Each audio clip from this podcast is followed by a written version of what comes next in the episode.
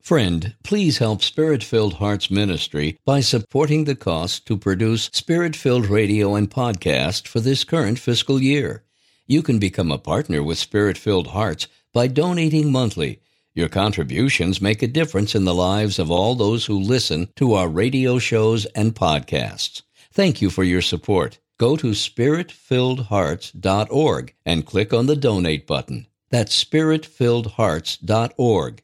Coming up on today's podcast, God didn't want to create a robot for loving behaviors. God wanted to create a free agent whose love would originate from within him or herself. God has no choice. He has to allow us, if we're going to be free beings, to do evil to other human beings. Welcome on in to another episode of the Spirit Filled Media Podcast with Deacon Steve Greco of Spirit Filled Hearts Ministry. I don't know about you, but there are certain people who walk among us that are so brilliant, so full of remarkable insights, that it's just mind boggling. There is one such man in the church today that we are very blessed to bring before our microphones on this episode. Father Robert Spitzer is a well known author, professor, and television personality. He's also president of the Magis Center and host on EWTN's top rated show, Father Spitzer's Universe. On today's enlightening podcast, Father joins Deacon Steve to talk about the concept of why God allows suffering in our lives. So let's get started on part one of this two part series. Here's Deacon Steve Greco. I am so incredibly excited to have Father Robert Spitzer with us today. Our topic is why God allows suffering. Thank you so much, Father, for being here on the show. It's my honor. Thanks, uh, Steve, for having me. It is so amazing. He is the former president of Gonzaga University for 11 years, the current president of the Magis Center, and he has been a Jesuit since 1983 and I have to say, one of the most influential priests and, and men I, I, have ever met. And I have to say that I'm not trying to placate you, Father, but it's just really a thrill to have you here. And the, again, the whole area of suffering is so important. But mm-hmm. before we get into that, today, uh, when we do this recording, is a particular important day it's the feast day of St. Peter Claver. Mm-hmm. And tell us about him because he was a Jesuit, and I know you know a lot about him, and he was a, quite an important uh, individual. So, yeah, a remarkable uh, Jesuit. He felt called by St. Alphonsus Rodriguez, who was a, ostensibly a porter in Majorca there, and uh, but a prophetic uh, brother uh, in the Society of Jesus,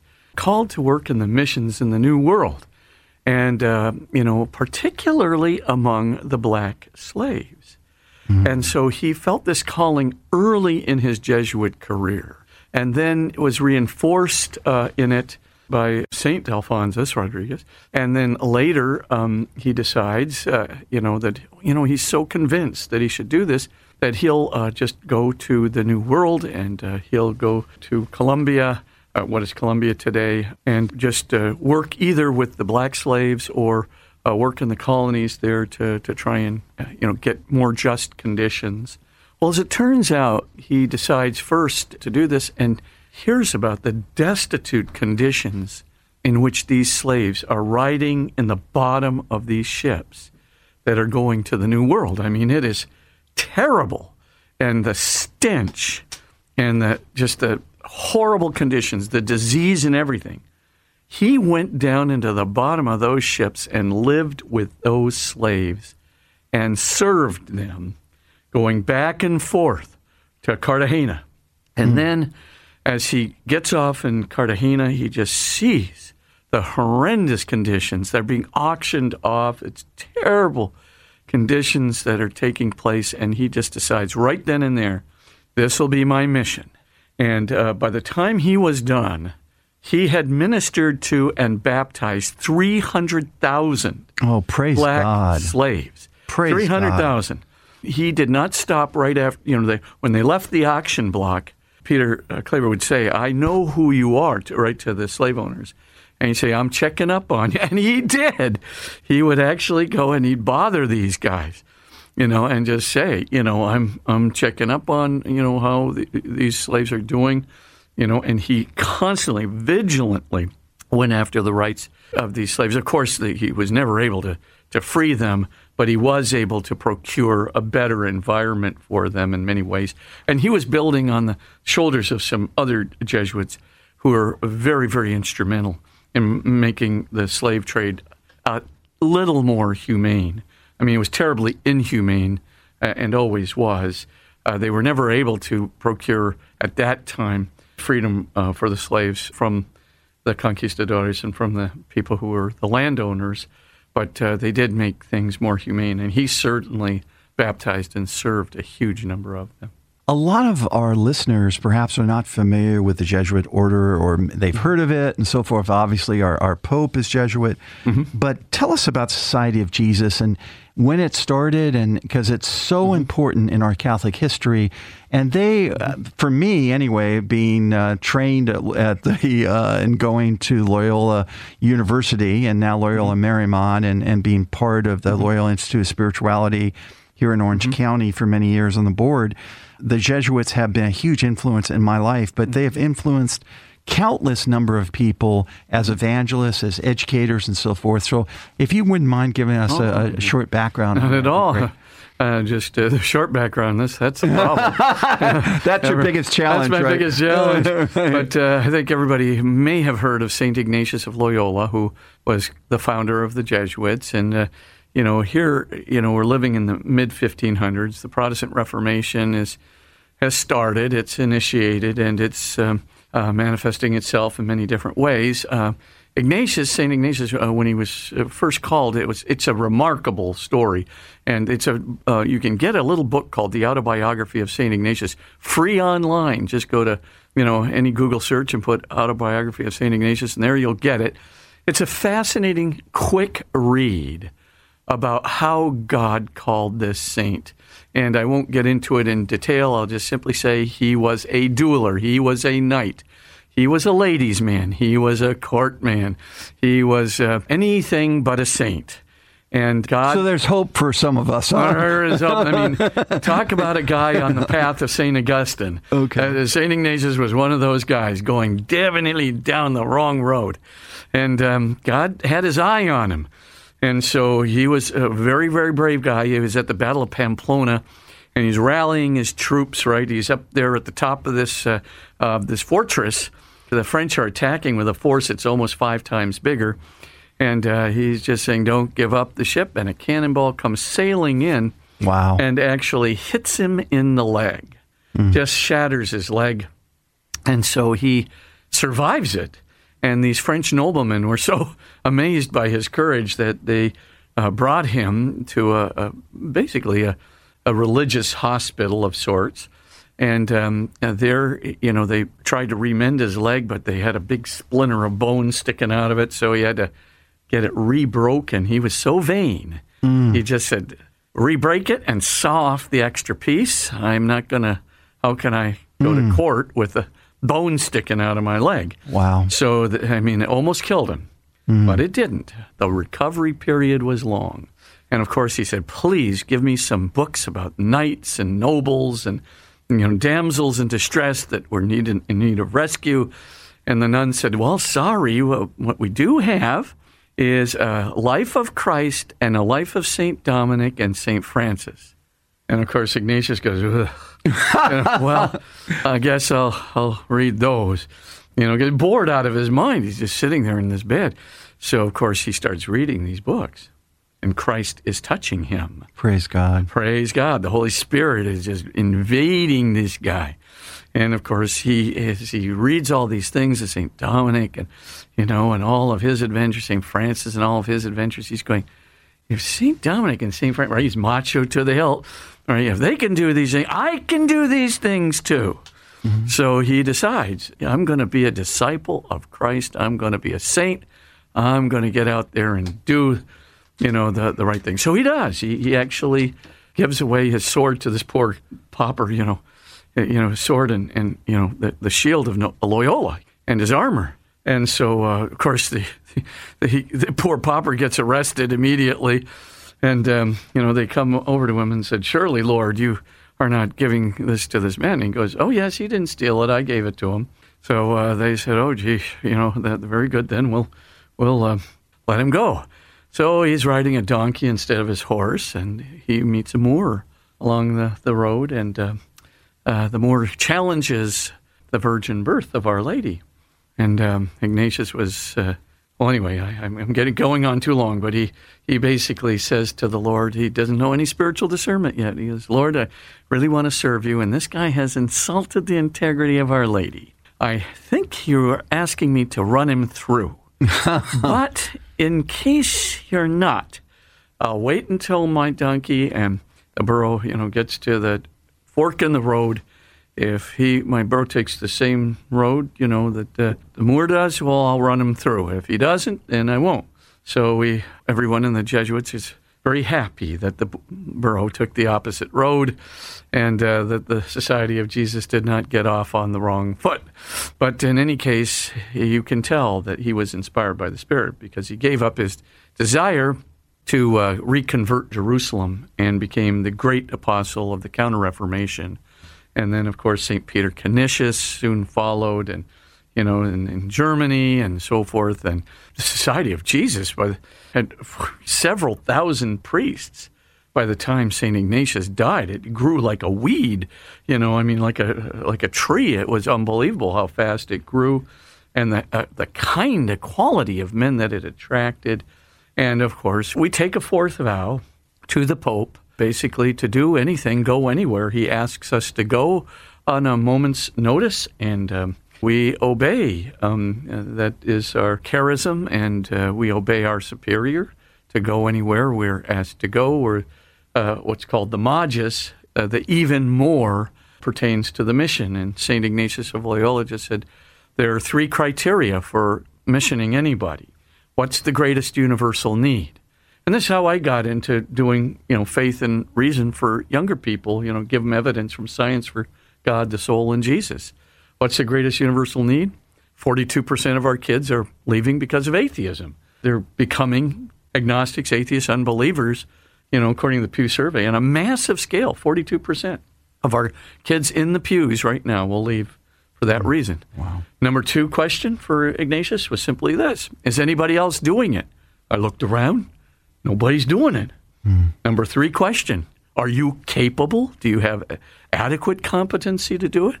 And if the answer is yes, get moving. Amen. That's the Magis. Even more. Go and do it. Serve where the, the, mm. the need is the greatest. And, um, you know, don't get hung up by this or that little thing. Get Talk to your superior about the Magis and go for it. My brothers and sisters, where we are is so fortunate to be blessed because we have a Lord and Savior that says, Come to me, come to me, you who labor or burden, and I will give you rest. And and the Lord is saying that you will do what I do and more in John 14, 12. Mm-hmm. And which is so incredible because we have the Holy Spirit within us so that we can do the things that Jesus is telling us to do. And if you think about all the evangelization that's happened through the Society of Jesus, I think of the movie The Mission, which is one of my favorite movies, you mm-hmm, know, and, mm-hmm. and mm-hmm. just you know going all over the world. And then of course all the different universities that they have started and and still run. Uh, uh, just it's so wonderful again to have this society that is done so much for the Lord so fortunate to have father Robert Spitzer with us who is a former president of Gonzaga University, president of the Magis Center here in Orange County, California. And can I say you're a good friend of mine? I'd like to yeah, say that. Yeah, sure. You know, and, and he is just so special and so influential to all of us. I know you've given uh, the talk uh, over the years and, and recently even uh, why God allows suffering. And mm-hmm, mm-hmm. so many people right now are struggling with uh, COVID 19 and trying to understand it. You know, it, it feels so evil. You know, it feels like the suffering that people are going through, maybe uh, suffering of health, suffering of economic issues, just uh, relationships, on and on and on. So tell us about this and, and why does God allow suffering in the first place? Yeah, and you know the first thing we, we want to do is make a distinction be, between does God cause suffering or does he permit it, allow it? in, as it were, his permissive will. Yes. And it's really the latter. Yes. Uh, you know, natural causes can cause evil to happen, right? So you Yes. could have an earthquake, or as in this case, uh, uh, COVID 19, or human beings could cause evil. Yes. Right? So maybe. Maybe somebody did create this virus in a laboratory. If so, it's got a human agent that caused it. So the first thing is God doesn't go around causing evil, but natural causes can be the reason for it. Human beings can be the reason for it. Social structures can be the reason for it. But God does allow it. And so the question is, well, why does God allow it? Let's split the question into two parts. First, why does God allow human beings to cause evil to other human beings? That's one. And then, secondly, why does He allow natural causes to cause suffering uh, to other human beings? Well, the first one, the answer in a word is freedom, human freedom. That's the, the real reason why God allows human beings to cause suffering. So, in other words, let's think about this for a second. If God didn't allow us to cause suffering to somebody or cause evil to somebody, then the only thing we could ever do is do loving actions towards other people. We'd never have a choice to do otherwise. Now, if we don't have a choice to do an, a, a loving action or do a loving, uh, an unloving action, on the other hand, then we're not free. And our love did not come from within ourselves, right? Our love didn't come, it wasn't initiated from within us. It was programmed by the divine programmer. So God wasn't willing to create us, to create me, as a loving robot. That wouldn't have been good enough for God. He wanted to make us in his own image and likeness. So what does he do? He says, okay, I've got to create Spitzer in a way where he can actually, he could cause and do an unloving action toward Deacon Steve. And of course, uh, on the other hand, he could do a loving action toward Deacon Steve. But if he doesn't have the choice to do a, a loving or an unloving action, he's not free. It doesn't come from within himself. It's just going to be divine programming. And God didn't want to create a robot for loving behaviors. God wanted to create a free agent whose love would originate from within him or herself. And then, of course, that would be in the divine image. And that's what he's seeking. So he, God has no choice. He has to allow us, if we're going to be free beings, to do evil to other human beings. By the way, he can't just come down and lobotomize people who use their freedom adversely. So Hitler comes along, and God can't say, oh my gosh, he's going to do a lot of damage. And he lobotomizes him. And then, of course, he says, Stalin too. And he lobot. Where do you draw the line? Spitzer's about to say something rude, and he lobotomizes him. So, I mean, you, you, everybody would be running scared. We'd never be free, right? You'd never know. Gosh, you know, I just entertained that thought. Am I going to get struck down right now? So God's got to sort of lay off us and allow the course of human freedom and natural causes, you know, to, to sort of run their way while providentially bringing an end to these things, right? So you, you look at World War II and you say to yourself, do I really think that God wasn't present in World War II? Oh, I think in about 50 different, eh, you know, the Battle of Midway, the Normandy, the D Day. I mean, if God wasn't present, I mean, there's so many coincidences that enabled all these things to occur in the way they did. They really shouldn't have. We should have really been pushed back right off those beaches. In the Battle of Midway, how in the world did we ever win that one? You know, when, uh, when in point of fact, we should have lost it about five times over. Something, just all those coincidences of timing. Hitler's being asleep. He's not going to release the Panzer divisions and so forth and so on. You look at all these things and you go, okay, God's really subtle, but he's providentially active. And as he's providentially active, yes, he's answering our prayers, but he's just not answering our prayers in the way we'd like a bolt of lightning out of the blue. Teach those guys a lesson. But he needs us as human agents to cooperate. And when we do, when we pray, Believe me, we can move beyond suffering, but that's the first reason God allows suffering. He allows human beings to do suffering to other human beings so that we can be free. And that really matters. Otherwise, we're nothing more than loving robots. The second reason is harder, but I'm just going to give you a few quick examples. And that's why does God allow natural causes, earthquakes, diseases, you, you name it, to, to cause suffering to other human beings?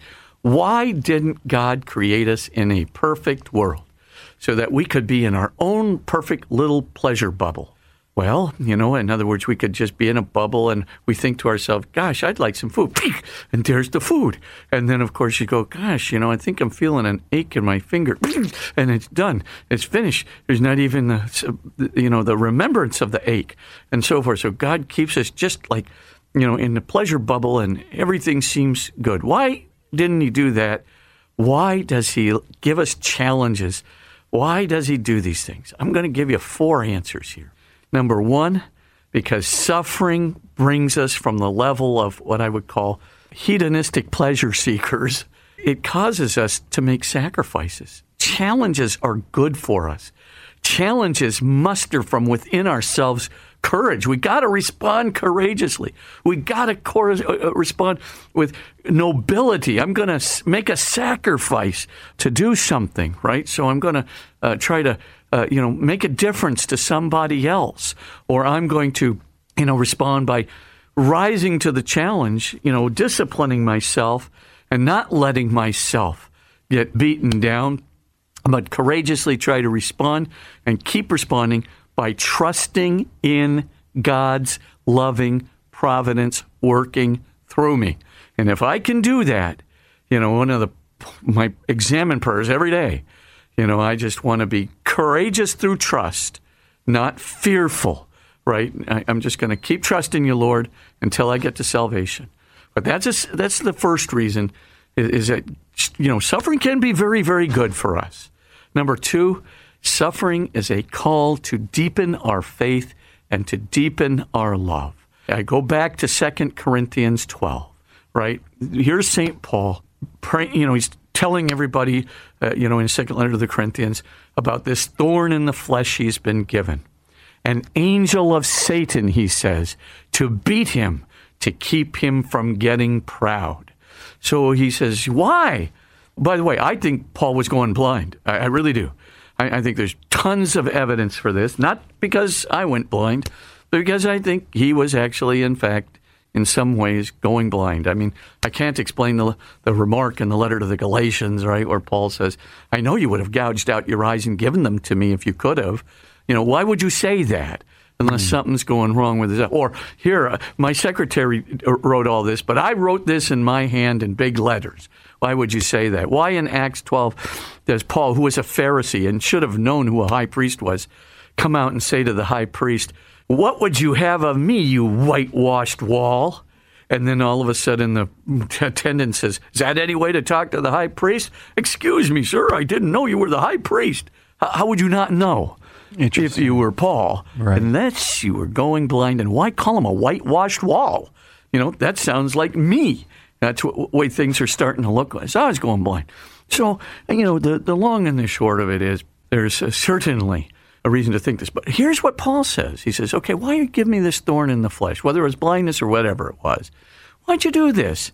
An angel of Satan to keep me from getting proud. He says, I asked three times, and that means over and over and over again, like thousands of times. Asked three times that, you know, God would, you know, take this away from me, but he saw fit not to do so. And here comes the answer. Because when I am weak, it is then that I am strong. When I am weak, Christ grows stronger in me. Amen. Exactly. And so, of course, there is the answer that, you know, he's saying, you know, I'm pride is much worse than blindness, right? So, you know, the darkness of being self centered and messianic, right? That's so much worse than going blind. He says, I, am going to take it. I like the weakness. I am in favor of it. I affirm it because it is preventing me from the much worse spiritual darkness of this kind of prideful messianism. And therefore, as Christ grows stronger within me, I get closer to heaven. And here's the deal that's what we need. Amen. What we need is to get to heaven. And of course, for St. Paul, the suffering is integral. It's not just suffering, it's suffering plus faith gets me to heaven. Faith without suffering takes longer, but the combat suffering without faith can lead to despair. But suffering plus faith will get me closer and closer to heaven. It's going to keep me more dependent on God. It's going to keep that vulnerability going. It's going to deepen my faith. It's going to make Christ stronger within me. It's going to deepen my relationship with Him. And if that's the case, suffering is a really good thing for deepening faith and getting to heaven.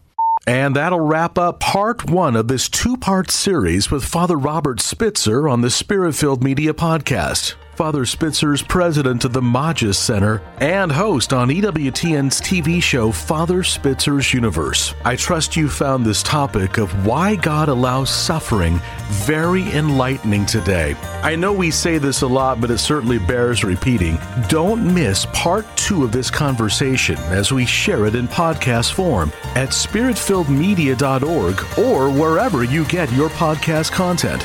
Now, for more information on this ministry, click on our website, spiritfilledhearts.org. That's spiritfilledhearts.org. We'll see you again next time with Deacon Steve Greco and the team. This podcast is a ministry of Spirit Filled Media.